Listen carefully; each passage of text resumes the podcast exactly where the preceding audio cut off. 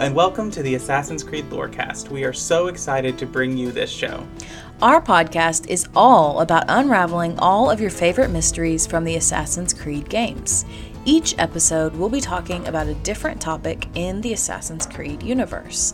From Pieces of Eden, Solar Flares, and the Isu, to the Hidden Ones, the Order of Ancients, and of course, the Animus, we will seek to uncover it all. So join us and maybe even take a leap of faith.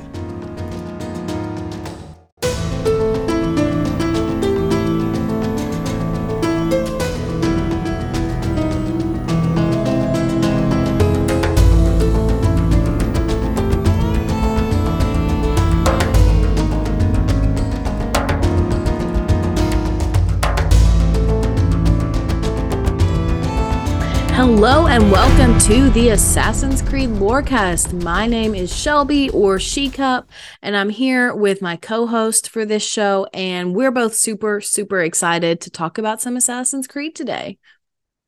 Yeah, and so I am Austin or Teacup, and we are back with our more Templars versus Assassins or Assassins versus Templar part two. So covering some of the smaller ones that we didn't cover the first time. And so we're here to talk about the ancient assassin wars, which is what I'm talking about then, which are all the f- big things that happen before the founding of the hidden ones. And so we I'm going to preface this that this might be a little shorter of an episode on our thing because we just don't know a lot about this, but I think it's important to cover and we'll have some kind of discussion questions about them as we do that. But that is what we're doing today.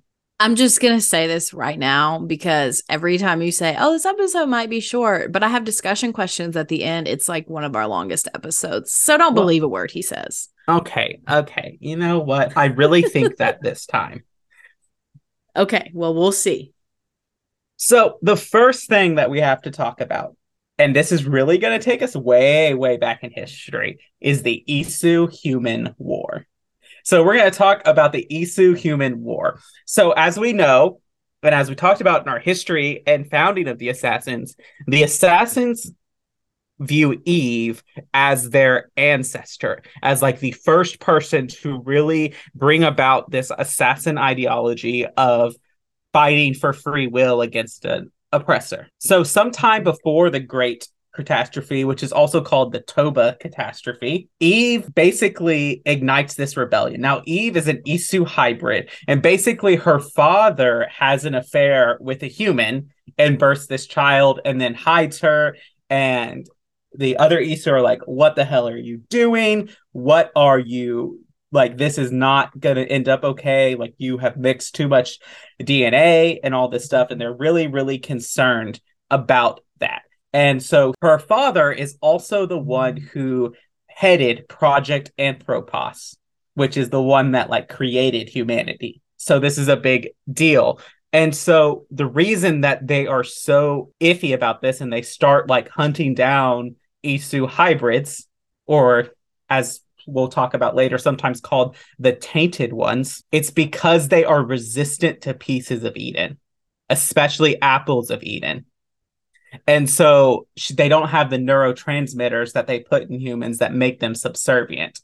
So Eve steals an apple and ignites this whole rebellion on there. And she wakes another hybrid, Adam, and they escape Eden, which is like a research facility. So later, Eve kind of gathers the humans and is chosen as the official leader of humanity's rebellion against their creators there's an Isu artifact called the Prophecy Disc, which details her election as these leaders. Basically, all of this is lost and buried, and the Isu war kind of come Isu human war kind of comes to an end because of the great catastrophe. There's not really a winner because the great catastrophe wipes out all almost all the Isu and almost all of humanity. But a kind of successor here and where this kind of plays in is Adam and Eve's apple would later pass to their son Abel, who does survive the great catastrophe.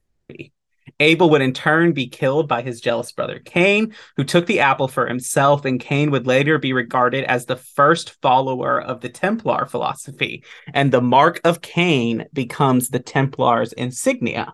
And then to follow that, the Templars sometimes refer to themselves as the children of Cain. I guess I'm just confused because, like, I, I just don't understand why they're glorifying Cain of Cain and Abel when normally they are like glorifying the Isu. Like, I guess I just don't understand why they're not solely Isu focused if that's really their goal. Well, remember that the Templars are the Templars in their original philosophy are not Isu obsessed because Alfred is basically like, no, you all are wrong. Yeah, I guess that's true. Um I just I just I don't know how to feel. It's so interesting to me that you know in in the biblical narrative a lot of people like to interpret, oh, Adam is the best. Like Adam is the one who makes the decisions. That's why, you know, men should be dominant over women. Like that's the line of logic. So it's interesting to me that they've chosen to flip that narrative on its head and make Eve the dominant one and make Eve the leader of this um, human rebellion and make her the one that's like, no, like we're going to do things this way. Um, and it's almost so much as like, Adam is almost completely written out of the story. Like he's extraneous. He's only there to provide children for Eve so that they can then do all this stuff with the apple. And maybe I don't know all of the information yet, but I just think that's funny. I think that it comes to the point of like, I very much view in this thing like Adam and Eve in there as the same way as to quote bring from Dragon Age as uh Andraste and Maferath and kind of how that like Eve is so much more important just like Andraste is so much more important. But Adam like still plays a role in this. But it's very interesting to me because in Assassin's Creed lore the Templars and Order of Ancients have heavy heavy influence on the Christian church. Hmm and when we talk about the Christian church and like who the heroes are, Adam is the hero, or not even Adam isn't even a hero. Like he still is like the sin of Adam is what kills everyone. And Eve is like even worse to that point. But Cain is the one who is demonized in the story, at least in our world.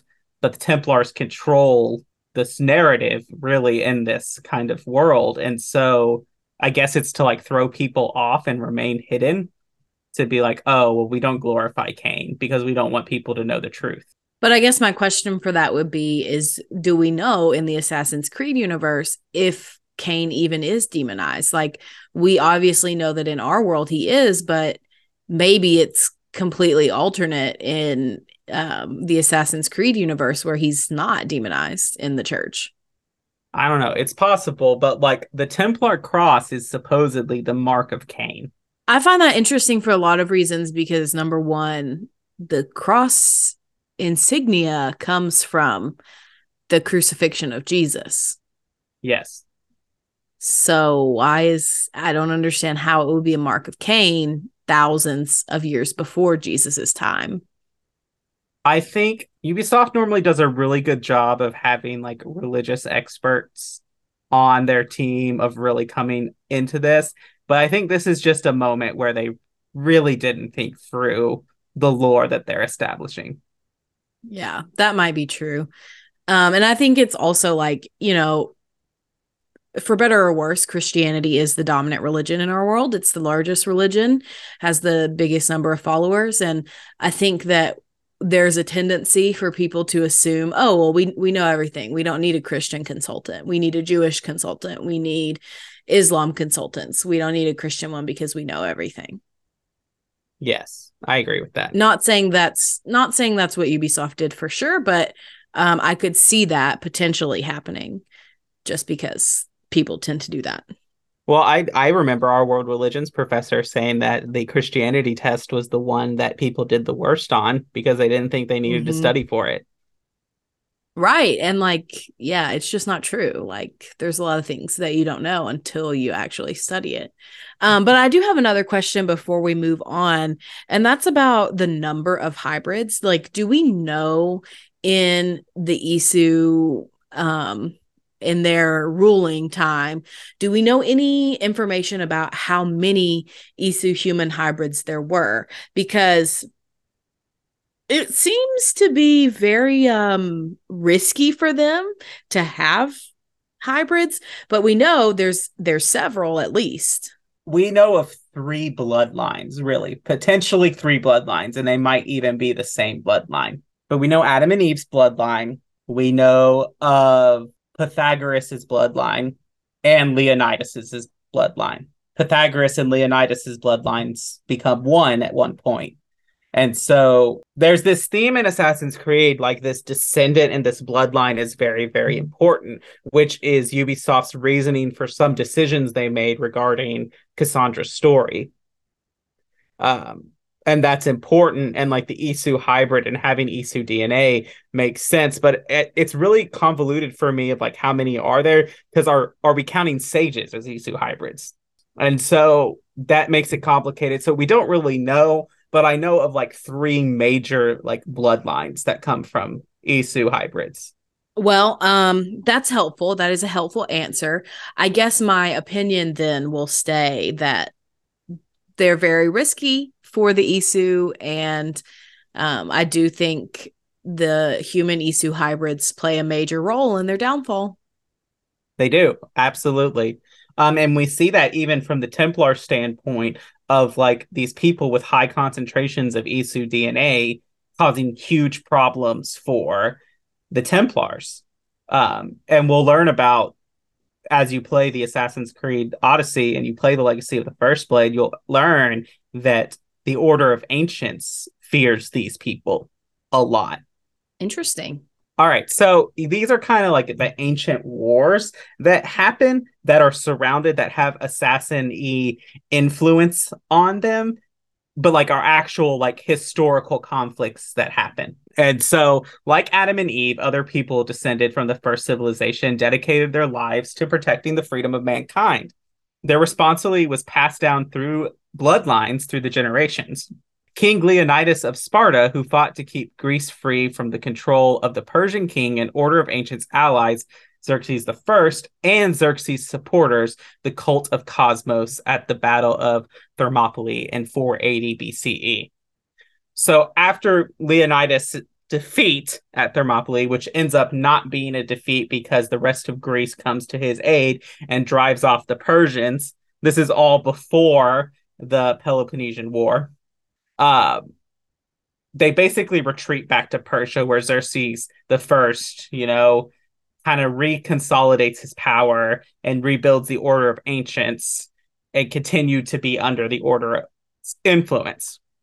Well, a group of assassins, or not assassins, but proto assassins led by Darius and others, fought the assassination of King Xerxes. Uh, and Darius is the first ever person to utilize the hidden blade. And you can learn his story and all of that in the Legacy of the First Blade DLC and Assassin's Creed Odyssey. Do we know do we know what year that happens in?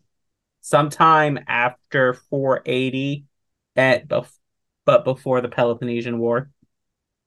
Okay, just curious. Um I also think it's super funny that like all of these things are super associated with the biblical narrative because like we've talked about Adam and Eve, we've talked about Cain and Abel, but also King Xerxes the first, he's in the book of Esther.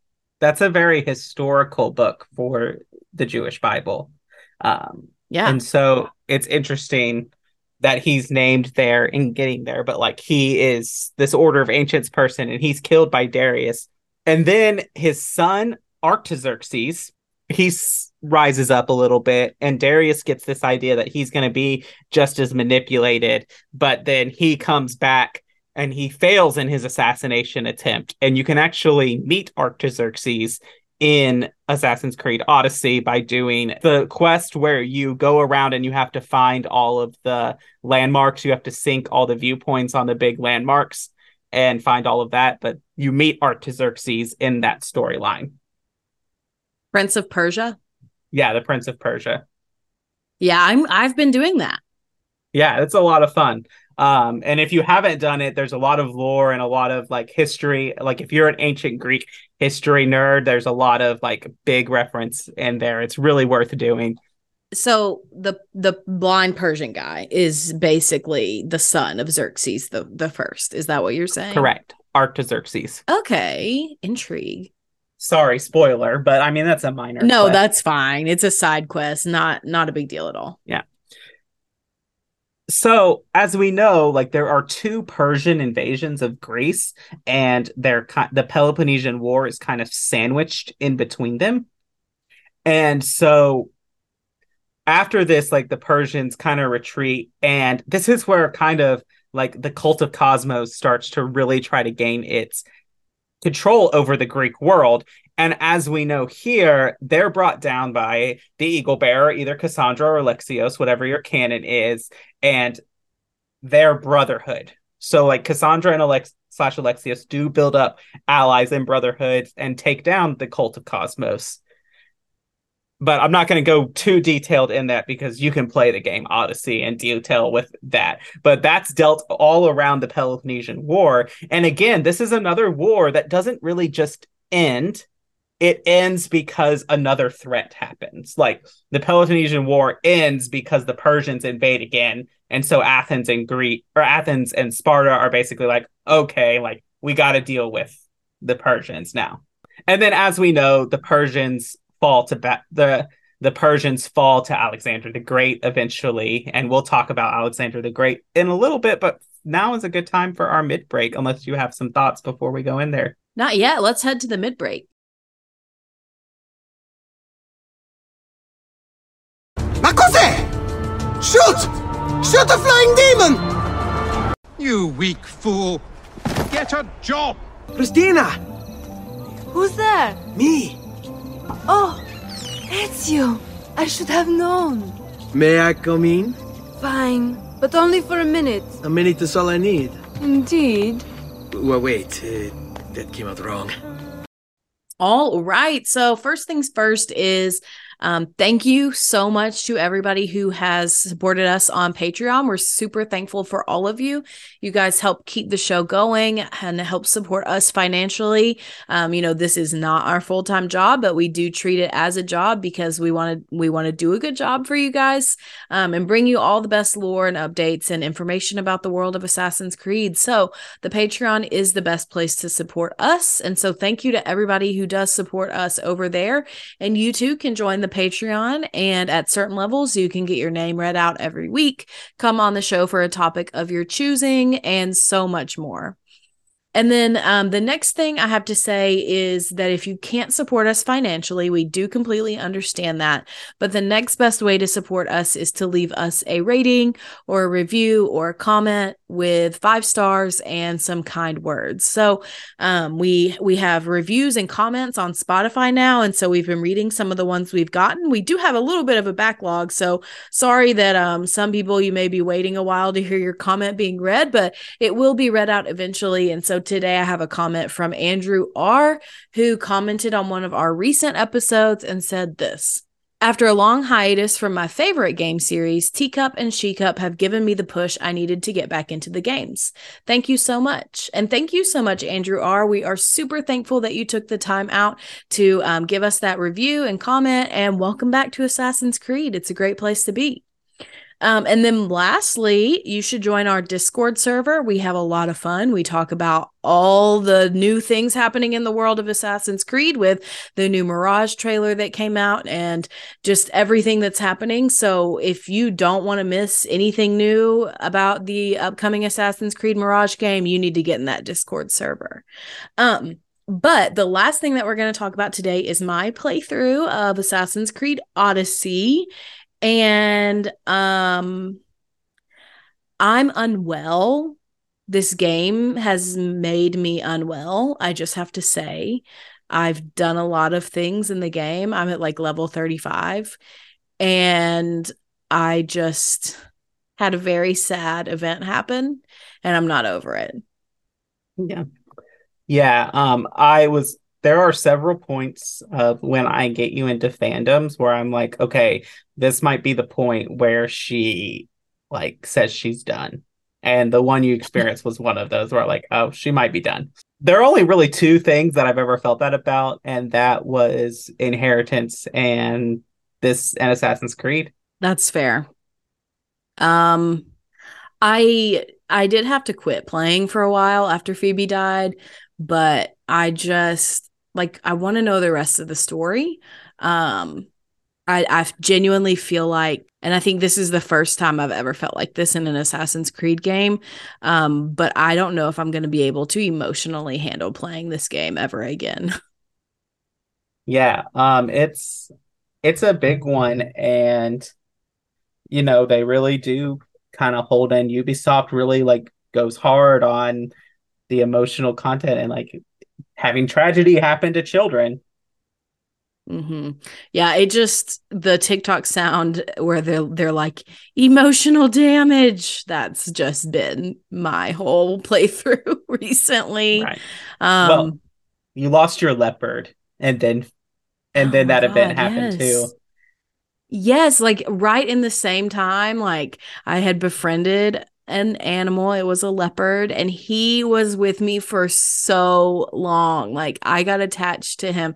And I was reading online that a lot of people have trouble, like if they fast travel somewhere with their animal friend, like not going with them. But I have not ever had that happen to me yet. Um, he just maybe shows up a little bit later after I've fast traveled. But yeah, I had this leopard with me from like level 25 to level 30 or 31 or something. And so he was with me for a long time and died in a fight.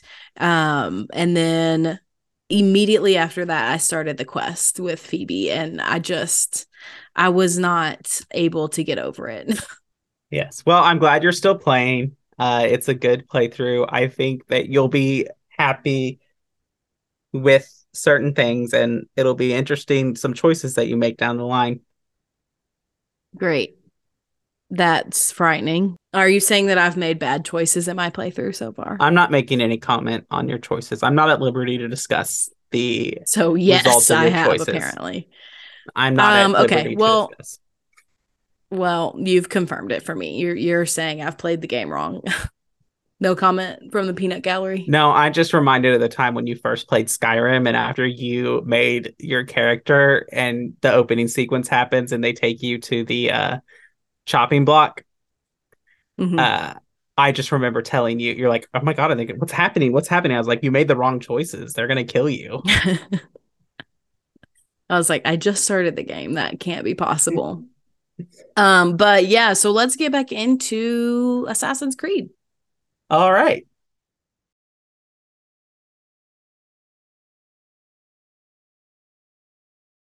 Malaka! Malaka!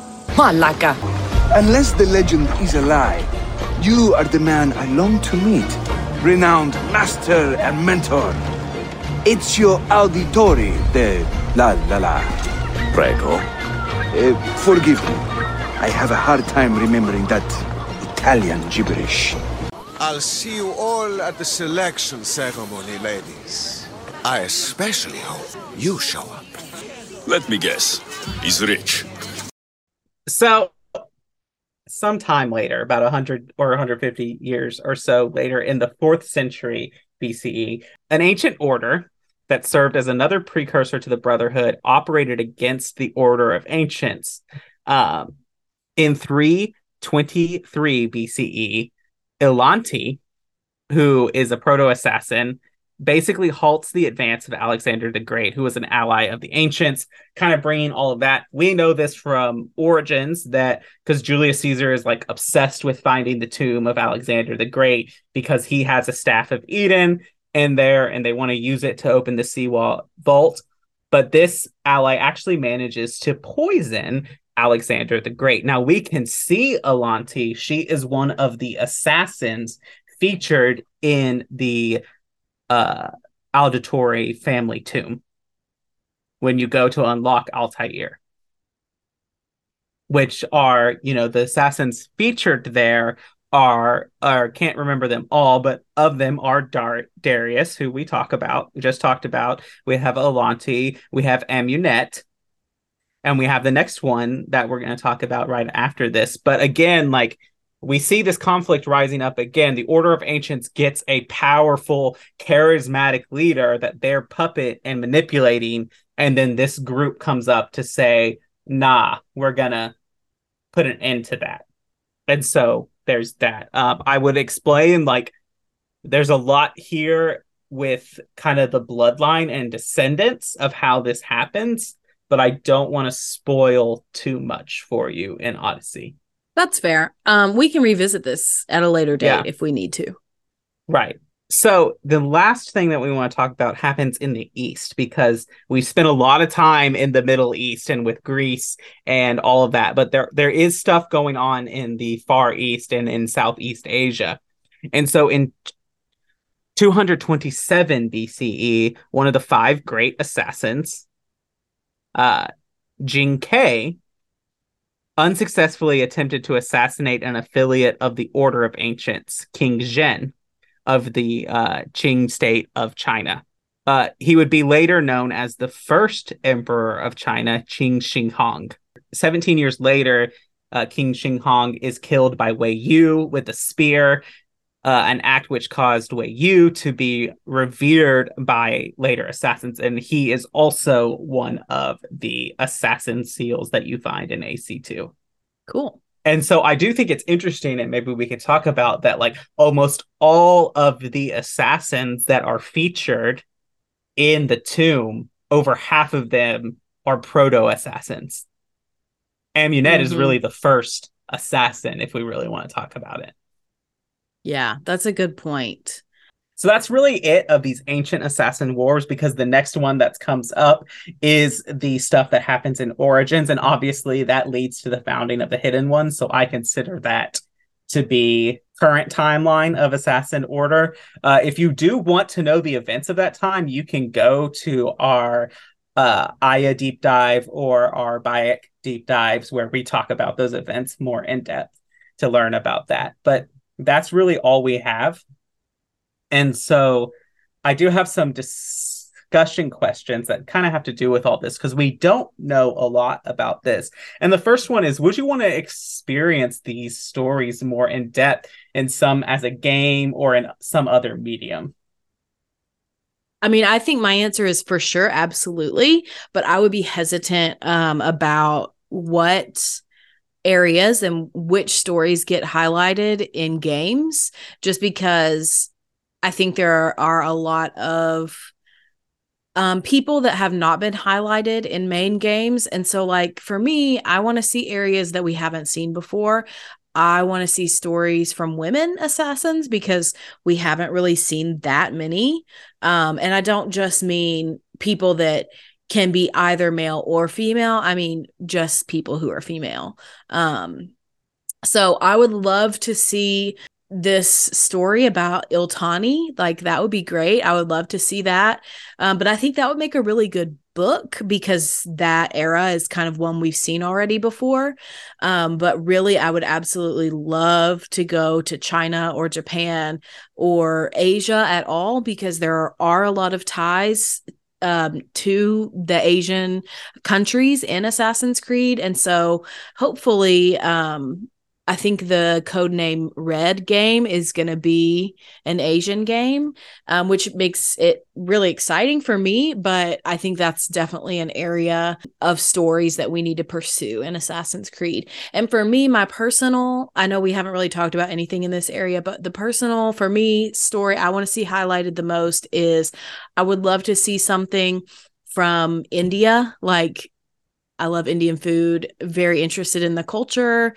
Um, and so that just would be an area that I would love to see depicted. Yeah, I definitely agree. Um, I would also love some more like like more like South African or Eastern African because we have gotten West African with Egypt a little bit in there. Um, mm-hmm. But I do I would love to see that kind of style, like maybe going to Ethiopia or even you know South Africa, the country in general. I think that would be really awesome.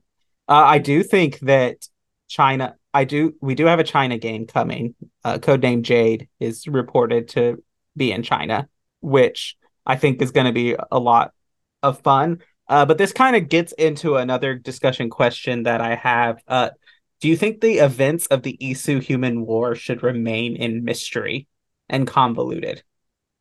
Do you think it's more powerful? You know, we talk about in Dragon Age that like I don't want a game or a book that depicts Andraste's rebellion or explains the maker because it builds the world better for that to remain in, in, in mystery. Do you think the Isu human war is in a similar boat? This might be a hot take, but no, I don't care if it remains a mystery because we already know so much about the Isu. We know so much about their civilization. We know so much about individual Isu and their motivations and their goals that it doesn't to me they're not that mysterious they were in you know um, assassin's creed 2 and even brotherhood and revelations but at this point where we've had so much content about them, I don't necessarily find them mysterious anymore. I just feel like we've had so much content about them that I'm not really interested in exploring more of their stories. I want to know more about the assassins and the Templars and their conflicts. Um that's not to say that I hate the Isu content at all. That's not what I'm trying to say, but I don't really think they're mysterious, but I'm also like eh, sure, I'd read it if it came out in a book, but that's not something I'm begging for. This is a discussion question I didn't write down, so I'm just kind of thing. But another one I want to do is like we keep seeing these groups pop up and this is kind of like these different groups existing as a later edition because like in one and two they portrayed that like there's always been an assassin brotherhood and there's always been the templar order but i wonder if like do you think it's better storytelling that you know all these groups exist in these there's these different groups that are fighting for humanity's freedom and then you know Bayek and Aya fi- found the hidden ones and they kind of like unify and the order of ancients adapts or whatever? Or would you do you think it's better storytelling for it to be like oh like all of this links together in one long line of conflict I don't know. I mean, I just think it depends on how it's written, but I, I guess I would probably lean more toward, you know, it it's hard for one group to stay established for that many years. I think it makes much more logical sense. Like, okay, we've had a few different groups and we've combined and now we're one and now we've kind of reestablished ourselves under the same goals. Like, I just think that makes more sense logistically for an institution. I kind of do agree that. And then the last one is just like, how do we feel about the Assassin Templar conflict being linked to these highly biblical stories of even Esther or even Adam and Eve and Cain and Abel? I'm interested in hearing your answer on this one. I think I do appreciate the kind of reinterpretation of the Adam and Eve story of like putting Eve kind of in this heroic spotlight when she so often is not and the story of Eve, as you've said, has often been used to keep women in subservient roles in religious institutions. And I like that aspect of it. I really don't like asserting pieces of Eden into the story sometimes. Like, I feel like sometimes it takes away the lesson we're supposed to learn of the story. Like, Cain kills Abel because he's jealous because he's getting the attention from God, because he's the one who is being favored. And so that jealousy creeps in and corrupts Cain to a point that he does kill Abel. And I think I like to interpret the story of Cain and Abel that Cain like has this fit of rage and he does it. And like it's not like a conscious premeditated thing, but it's something that happens in the moment. And I feel like the way they paint Cain is like paint Cain kills Abel for this apple and goes on and like he did it all the time for the apple. I think that takes mm-hmm. away from the lesson we're supposed to learn about how, you know, our own sin and judgment can corrupt us and do that. Yeah, I agree with that. And I don't I don't necessarily disagree with um, your opinion on this, but for me, at least the ones we've mentioned in this episode, um, these examples don't particularly bother me because I don't think that they're offensive and I don't think they hurt anyone um, in their representation and in what has been changed. But I would be wary of them using kind of the biblical narrative in the future in different ways. Like, I would not want them to touch anything at all with Jesus because I just feel like that would be way too controversial.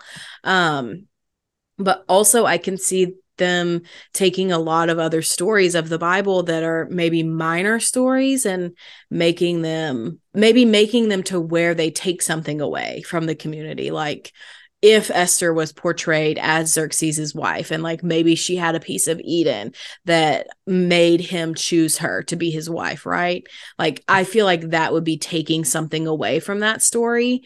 Um and so I I would not love that. But generally, especially when it comes to Christianity, which again is like the major dominant religion and has done a lot of damage in the world, I don't mind them using these stories as much as I think I would mind them using like minority religion stories. So I guess I just feel like Ubisoft needs to be really, really careful about how they use religions in their stories because I think it can be done well and I think it can be used in a way that's not offensive, but I think they need to be really, really careful about how and which religions they pick to do this mm-hmm. with and they have kind of leaned away a little bit from like touching less like historical characters. So like they'll talk about you know like i love their portrayal of alfred in valhalla because like they portray him as this person who really was like gung-ho about this christian faith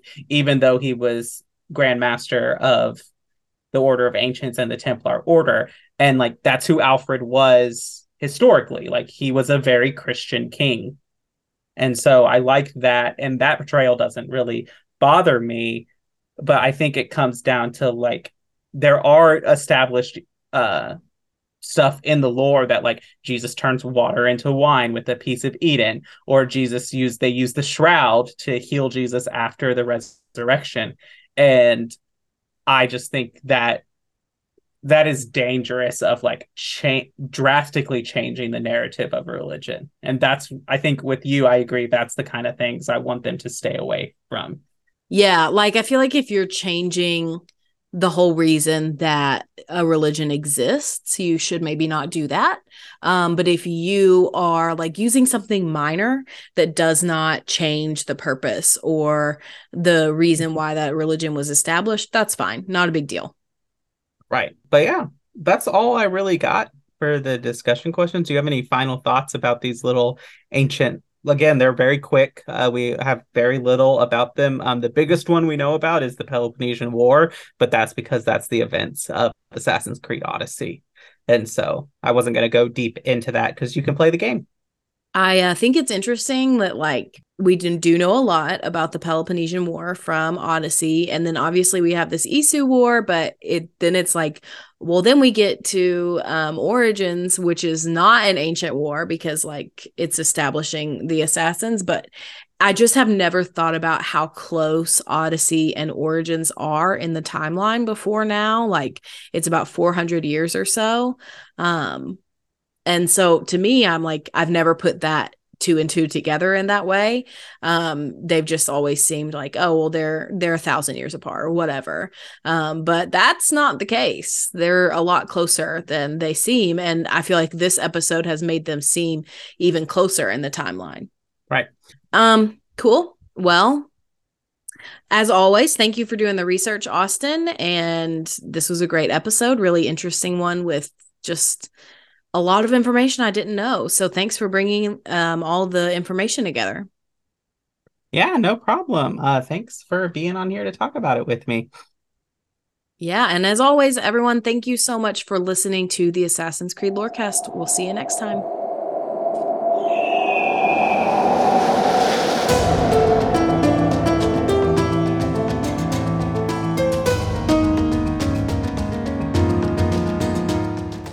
Thanks for listening to the Assassin's Creed Lorecast. You can find us on Twitter at AC Lorecast.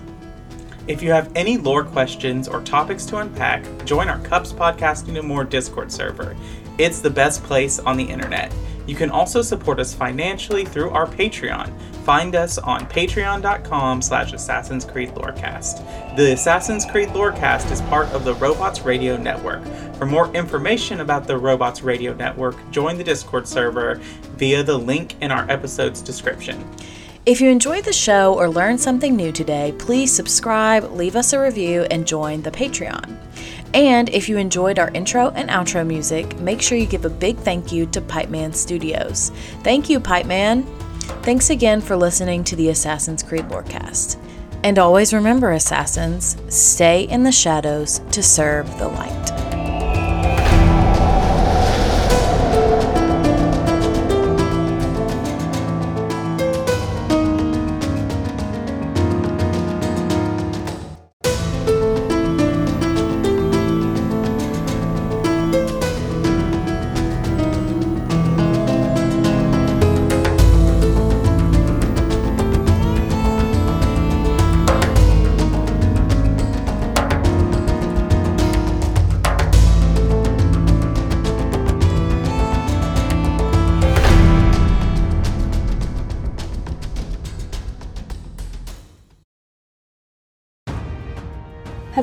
Wanted to deep dive into the lore and stories behind all your favorite Marvel movies? Then do we have the show for you? I'm Captain Shenko. And I'm Psych88. Join us as we dissect the media megalith that is the MCU. We'll talk about the origin stories, the fights, and everything in between. The MCU Lorecast releases on all major podcasting platforms on Mondays as part of the Robots Radio Rocket Club and can be found on Facebook, Twitter, and Instagram.